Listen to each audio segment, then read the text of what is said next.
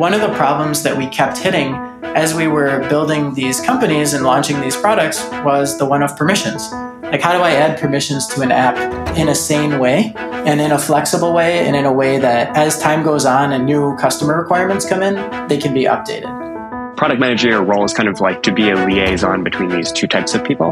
And so I think having as much empathy as possible is what really helps with that. You are listening to the Kubelist Podcast, a show interviewing project maintainers for CNCF Sandbox, incubating, and graduated projects. We'll discuss each project to understand where it came from and discuss the roadmap and plans to continue the project. Hi, I'm Marc Campbell. I publish the Kubelist weekly newsletter dedicated to Kubernetes and the CNCF ecosystem. I'm the founder and CTO at Replicated, where we enable cloud-native software vendors like Puppet, Harness, HashiCorp, Snyk, and many others to operationalize and scale the distribution of their modern on-prem software. Check us out at replicated.com. The Kubelist Podcast is brought to you by Heavybit, a program dedicated to helping startups take their developer products to market. For more information, visit heavybit.com. Finally, sign up for the Kubelist weekly newsletter and read previous issues at kubelist.com.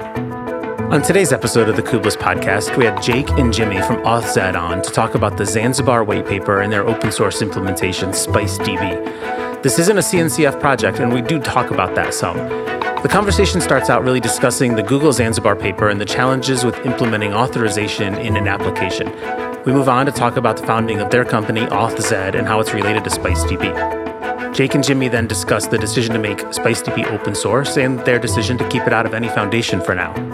We spend a lot of time talking about what it's like implementing SpiceDB in an existing application and use cases for it. And finally, the conversation wraps up with a discussion about the roadmap and what's next in the project.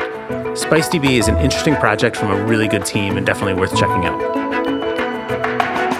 Hi, and welcome to another episode of the Kubelist Podcast. Today's episode is going to be fun. We're going to get pretty technical and dive into SpiceDB, an open source project from AuthZed. As always, Benji's here with me. Hey, Benji. Hello, hello, hello. So let's just jump in. Let's get started with an intro to our guests. Today, we have Jake Mashenko and Jimmy Zielinski from AuthZed joining us. Jake and Jimmy have an interesting background and have worked on a project or two you've probably used in the Kubernetes ecosystem. Welcome, Jake, Jimmy. Hey, good to be here. Thanks for having us. All right, so we're going to spend time today talking about SpiceDB, a project that you've open sourced as part of AuthZed. But before we jump into that, I would love to hear a little bit about each of your backgrounds. Jake, will you start and just kind of share a little bit about your background, how you got into the cloud-native ecosystem? Sure. Yeah, I guess coming out of college, I worked at some of the traditional tech companies you may have heard about. The most recent big company I've worked at, or before starting our first company, was Google. That's where I met Joey. Joey's our CTO and third co-founder. And we left Google to start a company. That company was called DevTable, and we were doing an online IDE. The IDE never really kind of took off, but we did build a thing out of that called Quay. Quay was the first private Docker registry, if you're unfamiliar. This was around even before like Docker Hub or Docker Registry or any of those things. So, I mean, they had the public registry, but nothing that you could put like private sensitive images in. So we went and we built that, and that was kind of like our, that's the thing that dragged us into what I would call like the infrastructure space. So through that, that's when we started getting into things like container images, containerization, distributed systems, sort of like the whole, how do you run these container images at scale, that kind of area. From there, we got acquired by a startup you've probably heard of called CoreOS. At CoreOS, we continued to build Quay, and it became an integral part of CoreOS's offerings. Then CoreOS got bought by Red Hat, and then CoreOS's distribution of Kubernetes became part of Red Hat's offerings. So then we sort of just like kept growing our presence in this cloud-native or containerization-first infrastructure system. And then as time went on, Red Hat ended up getting bought by IBM. And then we decided it was time to go out and do something new. And one of the problems that we kept hitting as we were building these companies and launching these products was the one of permissions. Like, how do I add permissions to an app in a sane way and in a flexible way and in a way that as time goes on and new customer requirements come in, they can be updated? That's when we found out about the Zanzibar paper, decided that this was something that really sort of hit the mark on solving those problems that we've been running into, and decided to go off and build a company based around it. Yeah, that's great. I mean, I think a lot of us have used Quay. We you know, being the first kind of external Docker registry outside of Docker Hub, you know, was super appealing to be able to like see some of the enterprise functionality that y'all were building in there. And I think we're going to dive into that a lot. Before we do, Jimmy, like, same question for you, kind of like your background. How long have you been involved with the, I think you were with the Quay project, you know, too. And I'd just love to hear that same, you know, your background story. Sure. So effectively, my background is in college. I got super frustrated in my first course where we learned how to like program with concurrency. I thought like the Java APIs for thread pooling was really bad. So I found this very young pre-1.0 language at the time called Go and started writing some open source software in Go. Basically, I wrote a piece of BitTorrent infrastructure that became part of Tupperware, which is the container orchestration system at Facebook. And then when I went to graduate, I was looking for basically interesting jobs in the space and knew CoreOS from their project at CD and effectively saw a literally just like a hiring thread on Hacker News where Alex Polby was asking if people wanted to work in New York at CoreOS. So the rest is history. Basically interviewed with Jake and Joey, my co-founders, and then joined the Quay team, developed Quay, eventually transitioned into product management roles and was managing Quay, some operator stuff, and then also some Ansible stuff when we got acquired by Red Hat. The rest is history, right? Yeah, that's actually super interesting. I met you way back in the day, you know, like when you were sitting at the CoreOS office in New York. The transition from like deeply technical, you know, writing part of container orchestrations in Go as a pre-early language into product management, like while you did that there, like, is there anything else that you can share there as to like what drove you to make that decision and move over into the product role? Yeah. Honestly, I think Jake was a huge help in kind of like pushing me to kind of reach out of my comfort zone for that. But I think he had correctly identified that like a lot of what drives me as an engineer is actually kind of like the outputs and producing really useful software for the user. So kind of where my motivation was coming from kind of made sense for the product role. I was still deeply technical in the product role. You can be a technical product manager. So I don't think that was actually limiting. And in fact, like, it probably helped with having empathy for the different parties involved, right? Like you can empathize with the customer who's just trying to solve their problem. You can empathize with the engineer who has to build and maintain the stuff, right? Like product manager role is kind of like to be a liaison between these two people or these two types of people. And so I think having as much empathy as possible is what really helps with that.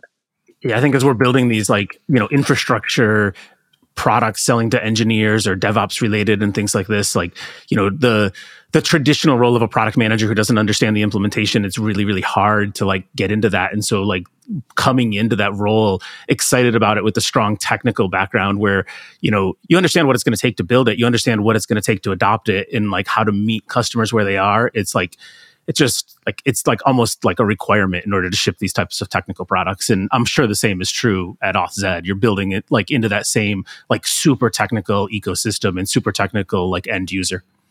Yeah, when your customer is a developer, right? Like you're developer facing, it's kind of hard to be able to empathize with the customer without having walked in those shoes. So like I think in our space, it's a hard requirement.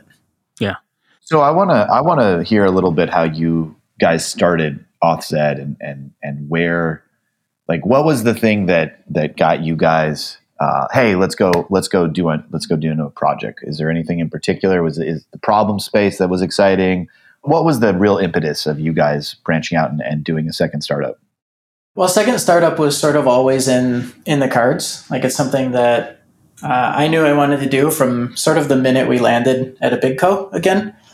Why AuthZed? So like I mentioned, back in the summer of 2019, when Google published the Zanzibar paper, I read it and immediately sort of like mapped the solution that they were putting forward to the problems that we had experienced in the past.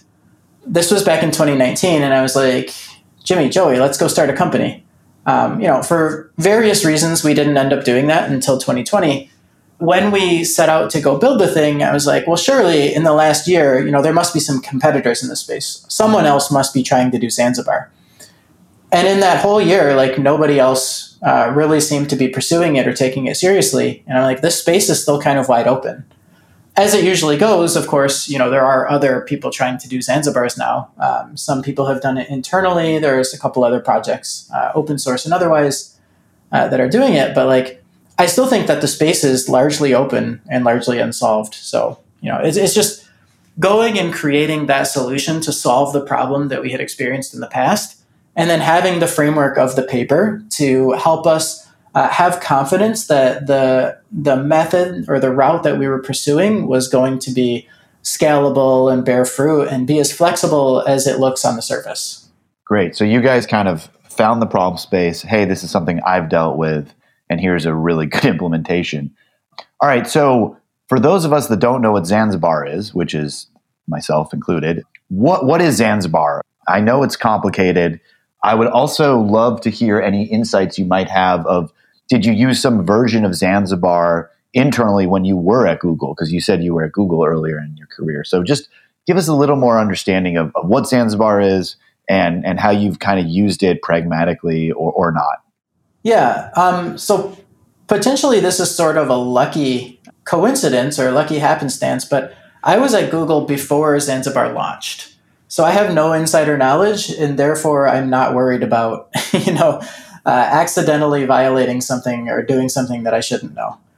So yeah, getting back to what is Zanzibar. Zanzibar is a way of representing all of the relationships between people and data, data and other data, people and other people as a directed graph, and then setting up permissions queries, like trying to solve permissions problems as doing a graph traversal. So basically, you can think of at sort of like one end of the graph, you have all of your resources. So in Quay, this would be things like repositories. In GitHub, it would also be repositories. You can think of in Google Docs, it would be the documents themselves.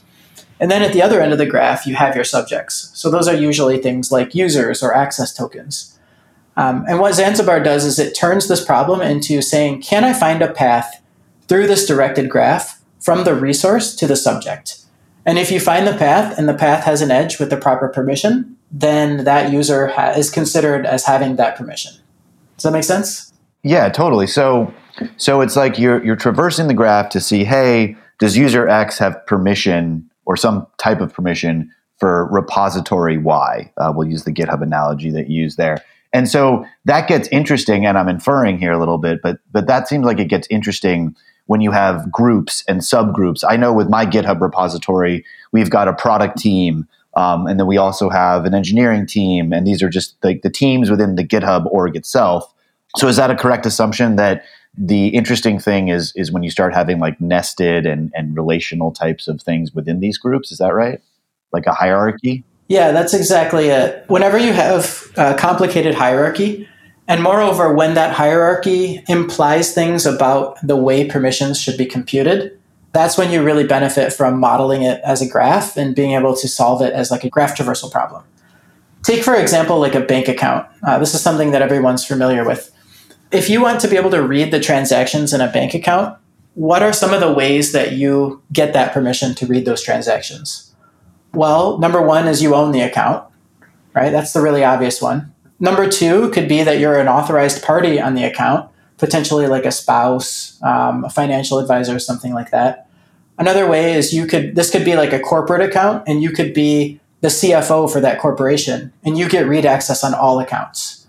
Another way could be that you are the counterparty to a transaction. Maybe that gives you the right to read that transaction, right? So there's just like, you can see that the way like people structure things is sort of like a social problem in terms of like the way people relate to one another.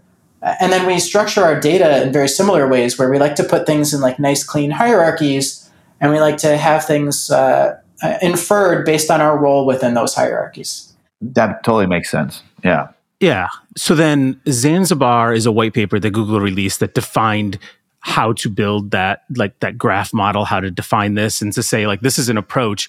And then AuthZed, your startup right now, like, is it fair to say that AuthZed is essentially like an easy to use, reusable implementation of the Zanzibar paper that I can implement into my stack and then, you know, have a reasonably well thought out and easy to use permissions model?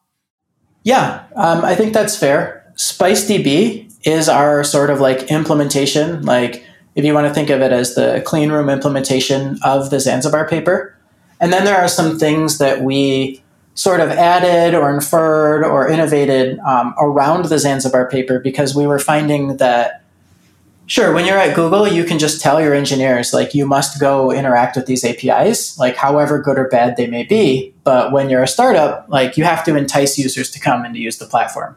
So we've invested a lot into making the APIs easier to understand, making sure that they're something that solves more use cases than just the ones that you might have at Google. And then we have like our schema layer built on top of the very rudimentary namespace definition syntax that's in the paper as something to just help people write better schemas and reason about their sort of permission systems better. So yeah, it's take the Zanzibar paper, sort of do like a clean room implementation, and then start innovating on top of that to make sure that this thing is actually usable by the general public or the people who would be implementing one of these things. So SpiceDB is completely open source, and it's a clean room implementation of the paper. Like, it might take a little bit of work for me to integrate it, but like, I could literally just grab SpiceDB, drop it into my app, you know, write like integration code, and then have an implementation of Zanzibar in my SaaS application today. That's exactly right. Yeah. Not only that, though, you can additionally use AuthZed.com and not have to like download and run SpiceDB as well. So you can log in and have effectively a serverless version, like hosted SpiceDB for you. So if you want a service dependency, you can do that. So I would imagine that one of the challenges with Zanzibar in general is availability. And I'm assuming that SpiceDB does a lot of work there to make sure that that's a thing that's available.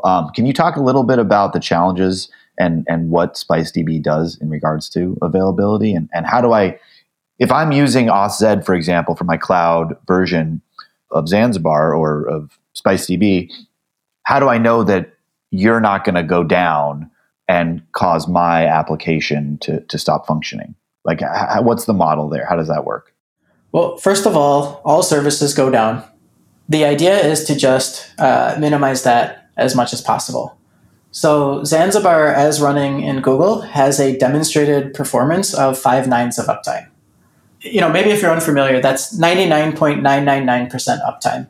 And the way Google measures uptime, that means that 99.999% of requests to the service are successful requests. The way that this is accomplished is making sure that there are no single points of failure. So Zanzibar at Google is built on top of Spanner. So Spanner is Google's globally distributed ACID database that you can use to program on top of to sort of like not worry about a lot of the consistency concerns that usually creep up in some of these types of distributed systems. For SpiceDB and AuthZed, we've closely followed the implementation details or the sort of implementations and performance recommendations and strategies in the Zanzibar paper to be able to replicate that type of uptime and eliminate the single points of failures whenever possible. So one of the ways we do that is like we use CockroachDB or Cloud Spanner instead of having access to Spanner directly on the network like Google does. Okay, great. Because I mean, one of the things that I find really interesting about SpiceDB, the project, is, you know, getting Google scale infrastructure and Google scale papers type thing. Like, obviously, there's all kinds of implementation details there that can be challenging, but how you deal with uptime is really interesting. That's a great way to look at it. I think we all are aware of services going down, to Jake's point. We all had a fun December with AWS and Docker Hub and ECR and all kinds of things. So that's a very fair answer there. So I think backing up a little bit, so you started AuthZed. SpiceDB, was that something that you planned on from the beginning? Or is that something, how did this open source project come to be? And it seems like it's starting to get a lot of traction here. So just talk to us about where you started with AuthZed and how SpiceDB became this project and kind of the evolution there. Sure. So with our background, just coming into the space, Quay was entirely proprietary for a super long time, and then eventually it was made into an open source project. But outside of that, we had worked on other open source projects in the space, in the cloud native space for a while, like the operator framework, for example, and like lots of different CoreOS components. So like having worked at CoreOS and then Red Hat, open source was kind of in our DNA. Like we understand how to do it. But at the same time, that means that when we do it, we want to do it right. So at first, we kind of like a little bit hesitant to as to like, well, what are the parts that we're going to actually make open source, what are not? But ultimately, when we started to really frame and understand that our product was more of a database, that was kind of when we had the realization that like, well, the status quo for databases is they kind of have to be open source these days, like excluding Oracle, which I feel like just has prior traction from like another era. I can't really think of many of like proprietary database that have really like had success in more recent years. So I think there's a level of transparency that you need when you want to run a database, considering how critical it is to your application. And viewed through that lens, it was kind of obvious that we need to take that component and run that as an open source project and reap all the benefits and all the negative aspects of that style of development. That's actually like super interesting. And I'd love to spend a minute or two kind of digging into more like, you know, the open source side of things.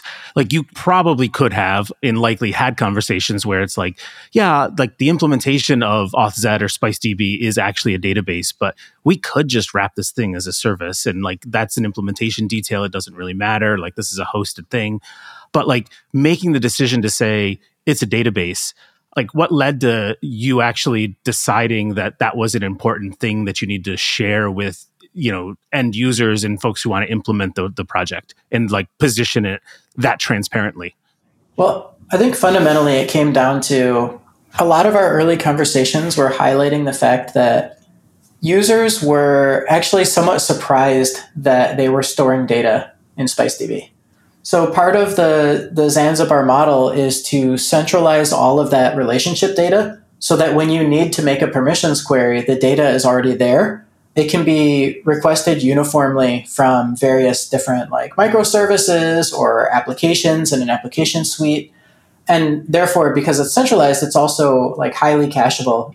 It's available basically to the permissions enforcement points pretty uniformly. So like in order to do that, you have to send the data over to SpiceDB. And without that like DB moniker on there, people were like, well, okay, how do I connect this up with my relational database to make sure that it's reading the right relationships? It was kind of like a conversation that we kept having over and over, which is like, no, you have to send data to it so that it knows ahead of time how to make those permissions decisions. And so now that we call it a DB, we don't really get those kinds of questions anymore. People understand that they're going to be storing and retrieving data from this service. So by positioning it that way, it actually made it easier for folks to adopt because you could kind of like fit it into the mental model of how you wanted, like what successful implementations looked like instead of thinking, oh, it's an API when you're able to say it's a database. The average developer who's like integrating it says, oh, now that makes a lot more sense. Like a lot less questions. I know how to integrate this thing. Yeah, exactly.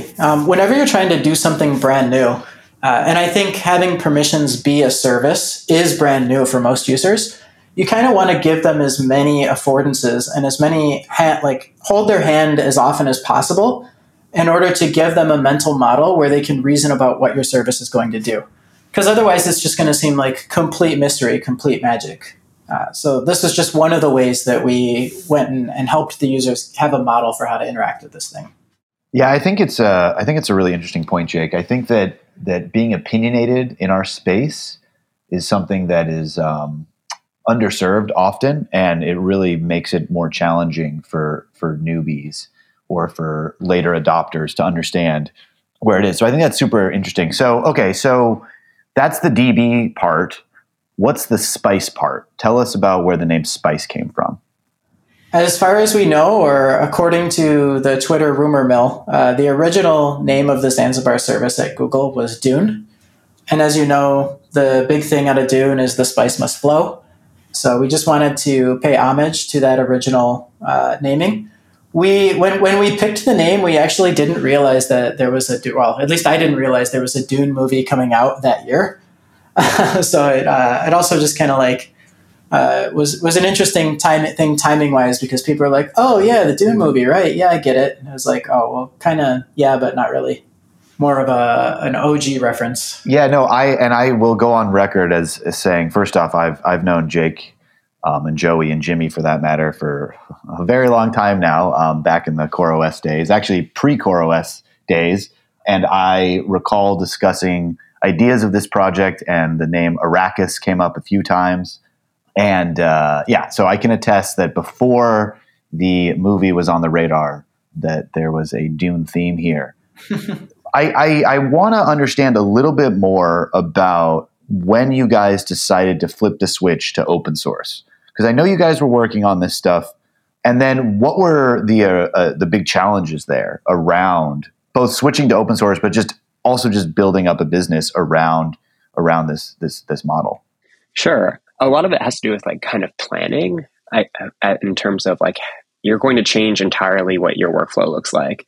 So prior to that, we had very few individual like open source projects.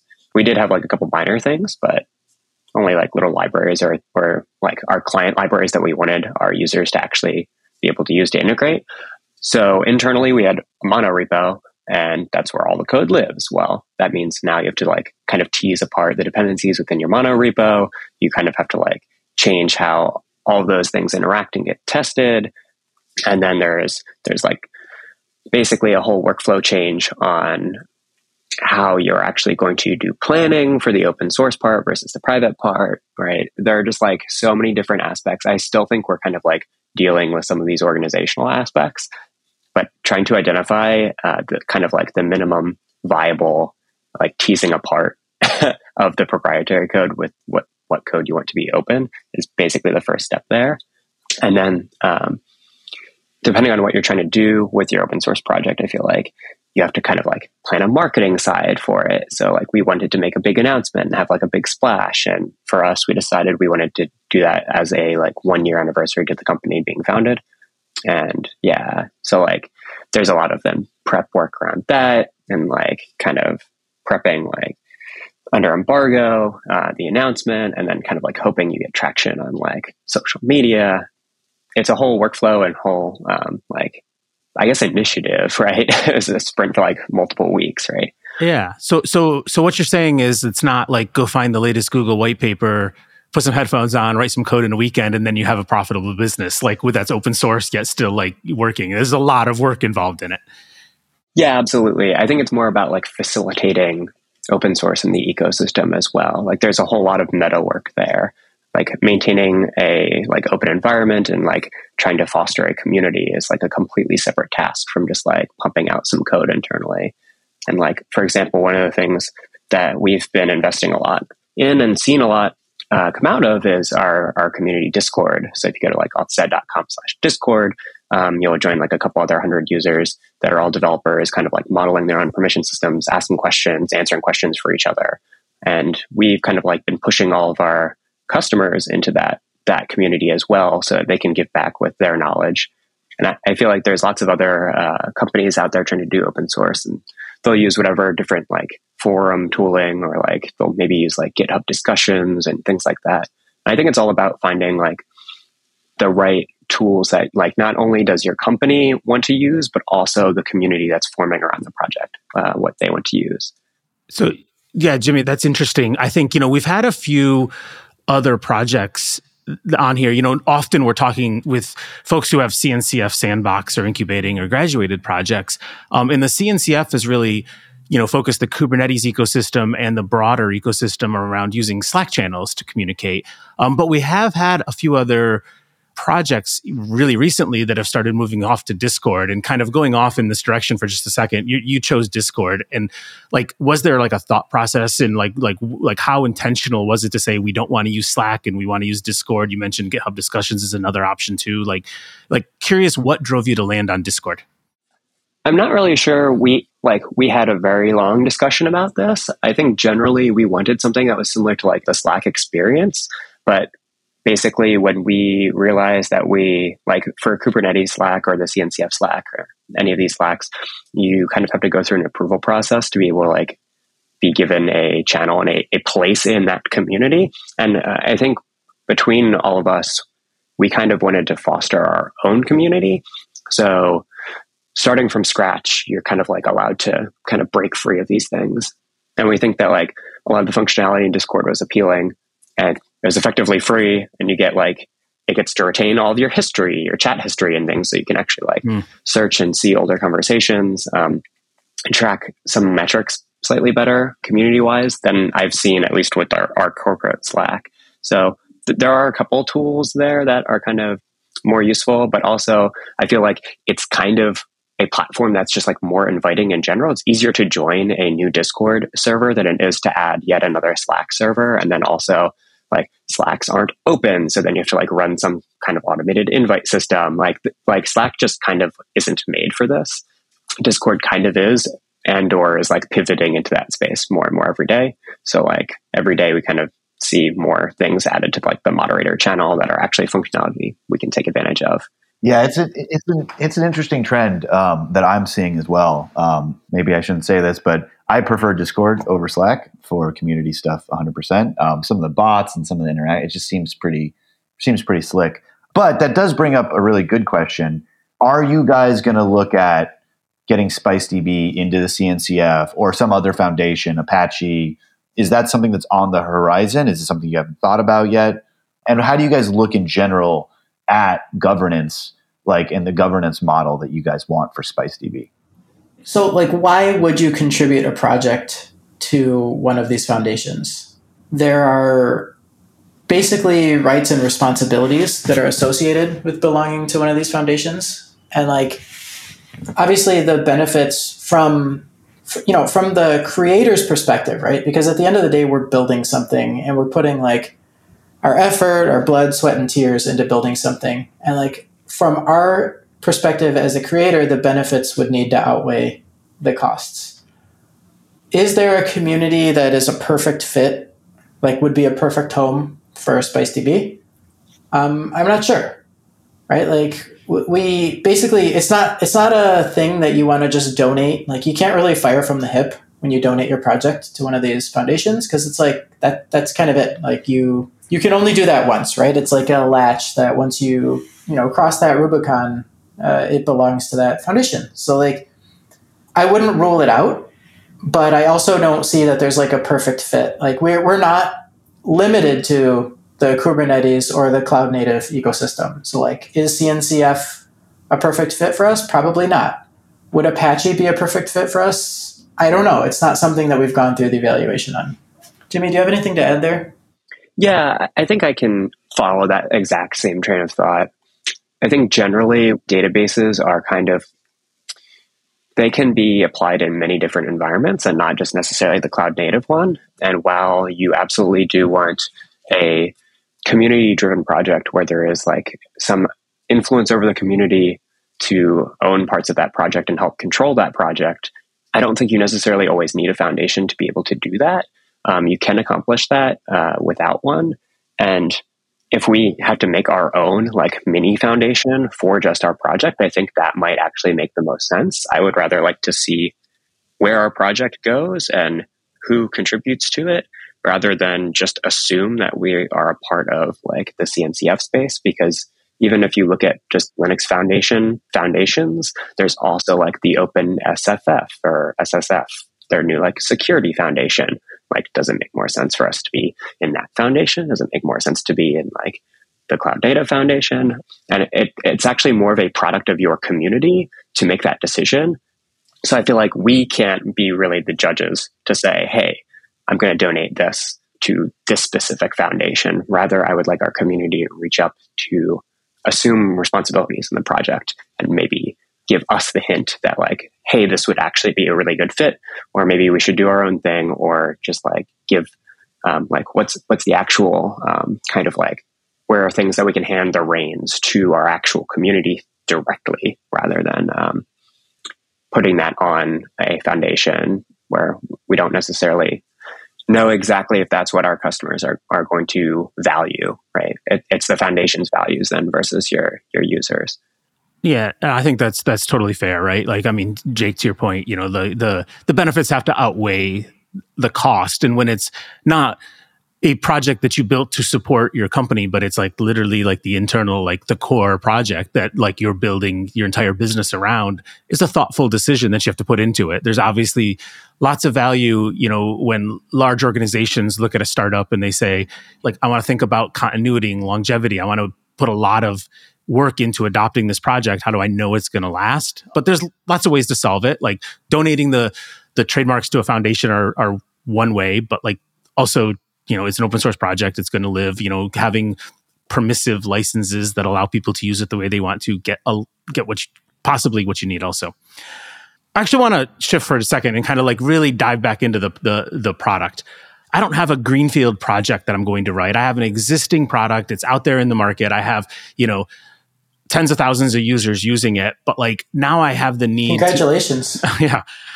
Well, this is a fictitious example here. So I want to like make a more robust permission model on how to actually do it. So like it looks like, you know, SpiceDB or AuthZed is a possible solution, but I already have like some RBAC in my app and I already have some like homegrown implementation. Can you tell me what it would be like to adopt SpiceDB or AuthZed, bring it in and replace all the homegrown stuff that I have at a really high level? What would I be looking at to do? Yeah, and I'll also say that this is the majority of the people that are adopting it right now because they found themselves in a place where continuing to maintain their existing code or their existing homegrown solution just is not tenable anymore, either because they're expanding the number of languages that they're using internally, or they're expanding the number of services, or they're adding applications to the application suite. So this is not an uncommon pattern at all. So essentially what the adoption process looks like is that you first have to go and develop a model. We advise our adopters to start with using, like, model their existing model exactly as it exists today, right? Like, don't try to go straight to your ideal model. Once you've got that model in place, then you can start backporting your data into it. And whenever you need to write a relationship, you can continue to write it in your database, and then you can also write it into SpiceDB while you move all your existing relationships over into SpiceDB. So how do I model is the real question. Do you guys have a DSL? Do you guys have like a schema? Like how do I model? We have a DSL that helps you write your schema, and then we have a playground where you can go and you can develop these schemas sort of like asynchronously. You don't have to actually call the live service to test it. You can create a set of test relationships and test assertions to make sure that the model is performing the way you expect. And you can do all of that just sort of like ephemerally using our playground. Once you have the schema ready, then you can go and you can provision a permission system, or you can launch your SpiceDB cluster and you can write that schema into the SpiceDB cluster. Once the schema is there, that's when you start bringing your relationship data over. So like, because of that and some of the stuff that you mentioned there, Jake, like it's very testable. I hook this into my CI/CD pipeline. I can ensure I'm not getting regressions. I don't have like, you know, permissions like that. I accidentally wrote some code and broke something. I can continue to test this the same way I test any other part of my application. 100%. And we even have a special version of SpiceDB that runs in test server mode that's designed for the unit test and the integration test case. So basically the way it works is you give it, every time you give it a new API access token, it gives you a brand new clean version of SpiceDB for you to sort of like load in your example data, load in your schema, run your assertions against it. So you can, of course, do that in parallel just using different keys. So this is something that we've thought about, and we have a story around how to do this in your CI/CD, how to roll it out to your production. Because, of course, we've done it ourselves, right? Yeah, that's awesome. That's something that's historically like difficult to test, kind of custom permission models inside an application. And so you end up doing some kind of crazy and hard to reproduce things. And so like having that built into the platform is amazing. That's great. And people, like, the other thing that happens is people just write V1 of their permissions code, and then they avoid changing it at all costs because like everybody's afraid to touch it because they remember that one time that they opened a security hole. Right? Like everybody's been burned in this space. And so like innovation here is, I think, far past the point where we should have something to help us. It kind of gets in the weeds a little bit too, but the reason why Jake earlier was saying like, you can just immediately model what you have and not necessarily be concerned isn't purely based on the fact that we have tooling to test it, but the fact that you can define new permissions in terms of old permissions. So you can basically make like forward compatible permission changes and then slowly migrate to those in the code over time. So like all of a sudden, it's not only that like making a change to your permission system is a matter of like how much can I test it, but actually it becomes kind of less frictionful in terms of how much code you have to update to actually even make the change. And sometimes it can be literally no code changes at all. You change your schema and that just does it. I want to ask a quick question here.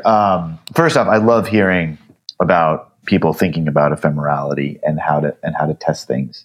So kudos for that. But how would this work, taking it back to the CNCF Kubernetes landscape a little bit? Is there a concept here of how RBAC kind of fits into this? Or like walk me through how I could use this with a Kubernetes setup and in conjunction with my RBAC setup or just give me like a practical implementation that might have some weight.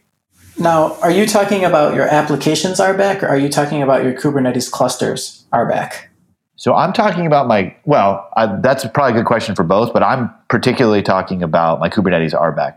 Can I integrate that in? So say I have some like operator that has a permission that I only want certain things to do.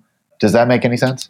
Yeah, we haven't really explored integrating or replacing the built-in Kubernetes RBAC with something based on SpiceDB, although it is something really interesting and something that we would be very, very keen to explore in the future because, if you've worked with Kubernetes RBAC, it's like an additive-only model, and sometimes that's insufficient, right? Like there's no way in Kubernetes RBAC to say a person is allowed to delete the resources that they've created or that they've owned, right? Like that's just not something that you can express. So we would love to be able to make Kubernetes RBAC better, but we're primarily focused at this point on providing permissions for your application. And one thing to keep in mind is RBAC is just one of the models that you can model in SpiceDB. Another really common popular model in SpiceDB is like point-to-point sharing. You know, if you want to collaborate on a document, usually I don't add a user to a role. Usually I just share the document with them, right? Or I send them a URL. And like those kinds of like sharing sort of things are much easier to model than they would be in like a traditional RBAC situation. You can also model a lot of like social graph and like ABAC style things in SpiceDB. So yeah, RBAC is just not the end all be all of permissions models. Well, that's what you say, but you know, some of us know. I'm just kidding. No, that's a really valid point there. And I guess where my brain was going was there are applications that probably shouldn't, but definitely do intermingle Kubernetes operators or CRDs with application logic itself. And I was just trying to think if SpiceDB had some type of a bridging ability there. And it sounds like it very well might in the future. Pull requests welcome, it sounds like. Yeah. Well, we actually have some experiments in this space. We have open source. All of it's purely experimental, and none of the stuff we've really shipped in any form. But we have experimented with the idea of like connections. And for example, like a connection would basically be using something else as a data source for those relationships so that you don't necessarily have to like copy data into SpiceDB, but SpiceDB would natively understand how to read data out of another data source. So for example, you could bridge that with one of our open source connectors is Postgres. And how that works is it just looks at foreign keys across different tables in a Postgres database. And it uses that as a primary key, foreign key, primary key to the other table. Like that is a relationship that is similar to like subject like relationship resource. So you can theoretically see a world where we're kind of like hot plugging these different things into data sources rather than just using a single data source. Sorry, it's a cuckoo clock. You can hear that. But yeah. You can see a future where you can read from external data sources and not just from the solo SpiceDB database. So, I love the cuckoo clock. That's amazing.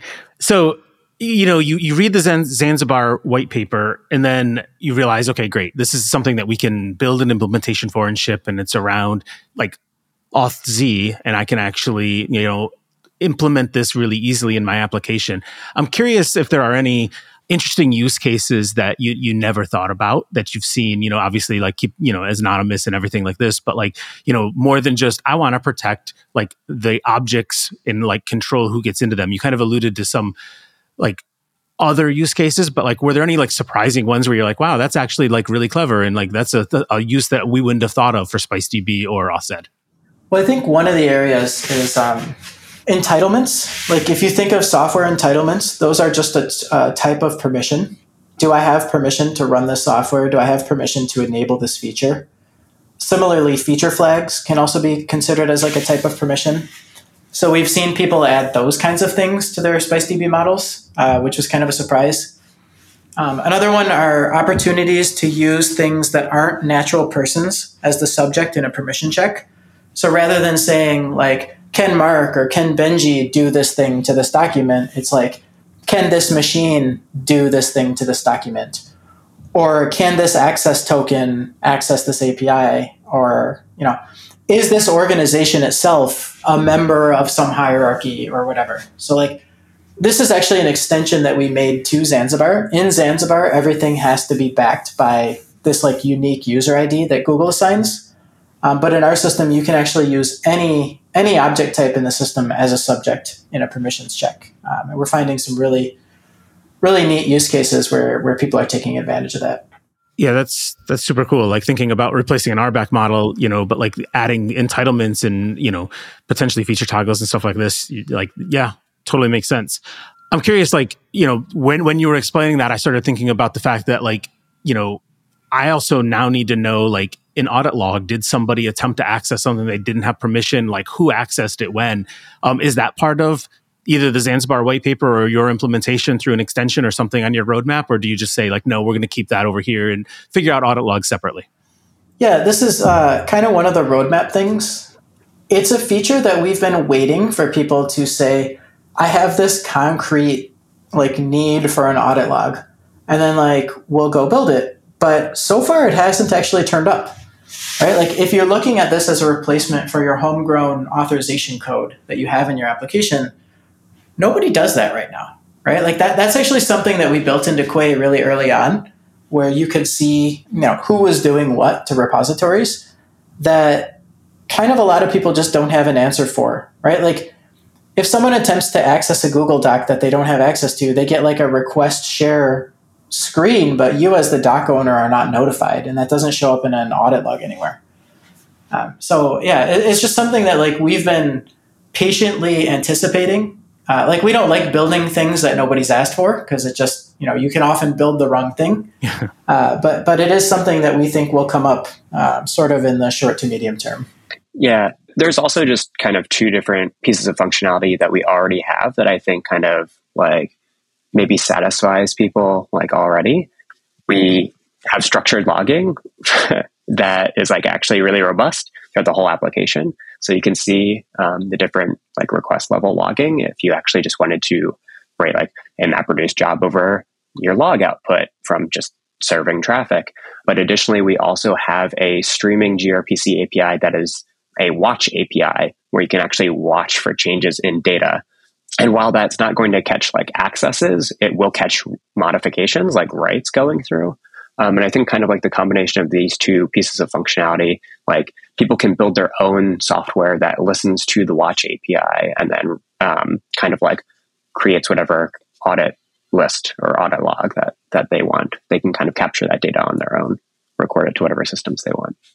Yeah, that's awesome. So if somebody has like, you know, adopted, I don't know, Splunk or something like this, they could like through a little bit of glue code, connect the two up and then have all of that into their SIM or their audit log, whatever that is. Yeah, I had a somewhat surprising interaction with a user the other day where they were like, I want to be notified if a permissions check fails like a certain number of times. And it's interesting because in their use case, that's a red flag, right? But in a lot of use cases, if you were iterating through all of the documents on a system and then sending a check for which ones a user at your webpage has access to, you would expect more to fail than not. And so like that's not necessarily indicative of attack, And from our perspective, like, yeah, we successfully said that this person cannot see it. We do not attempt to assign any sort of motivation or emotion or anything like that to a permissions check failing, right? Like saying that there is no permission, because like it's very use case dependent, whether that's actually like something interesting or whether that's something potentially malicious. Yeah, that totally makes sense. I mean, there are like I mentioned, SIMs and other tools out there that are like designed to do that. So as long as you can get the data out of SpiceDB and fed into a different system, like it's data that can be used to make informed decisions about whether or not there is an attack in progress. It's not like a complete closed system that is responsible for making that decision. Talking about like some of these though brought up another, interesting thing, in my mind, you talked about, you recommend somebody adopting AuthZed by like replacing their existing permissions model, like modeling it exactly like their current model and then being able to expand it. So over time, I imagine that these like hierarchies and rules and policies start to get like really, really complex. Hopefully, as like, that's the power of the system, is you can create these really complex and intricate rules. I'm curious how SpiceDB helps me debug, I thought I had this set up in a way that, this user shouldn't have permission, but it's granting them permission. Like, is there tooling built into the project to help me understand like which rules are happening where in the complex hierarchy? Yeah. As we mentioned earlier with the playground and with the test service, we try to prevent these things from happening in the first place. So you can make a set of test data and a set of test assertions where you can model up a user as like, oh, I think a user who has these relationships should never have access to this thing. And that will be validated every time you make a mutation to your permissions model. But in terms of like figuring out why that happened at runtime, we do have a few APIs like our expand and our lookup API, which will help you kind of work through the existing relationships and how those kind of like go into the graph. But there is no single API where you can just click a button. There's no explain plan essentially right now. And that's something that we are thinking about and gathering requirements for, but haven't implemented yet. So we do have something kind of interesting in the playground that's in the same vein, but not the exact same thing. We have an expected relations tab. So if you feed test data into the system and you have like your schema defined, when you go to the expected relation tab in the playground, you can actually ask SpiceDB, like, hey, what do you think everyone should have? And it will actually generate an exhaustive list of, like, these are all the relationships that these people have and why. And that can help you immensely when kind of debugging this stuff. But you still kind of have to distill it down to, like, a test case that you fit inside the playground and not, like, a live system. But ideally, you've basically done a ton of testing before you promote something into the live system. So, I mean, I think that brings up a really interesting question, and that is, what is on the roadmap and how do you guys determine the roadmap? You kind of alluded to, we don't want to build it until people want it. Tell us how you measure that and tell us about your upcoming roadmap.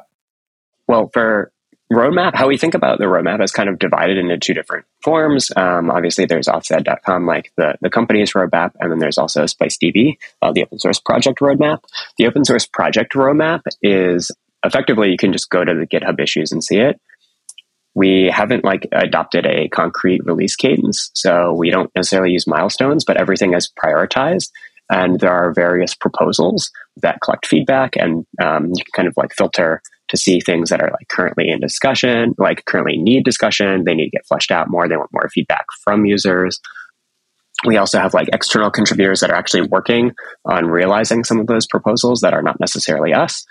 So there also is kind of a like, if you've got the resources and this matters to you, like, and the community agrees that this is the proposal to move forward, like you're free to move forward and like there's nothing necessarily stopping you.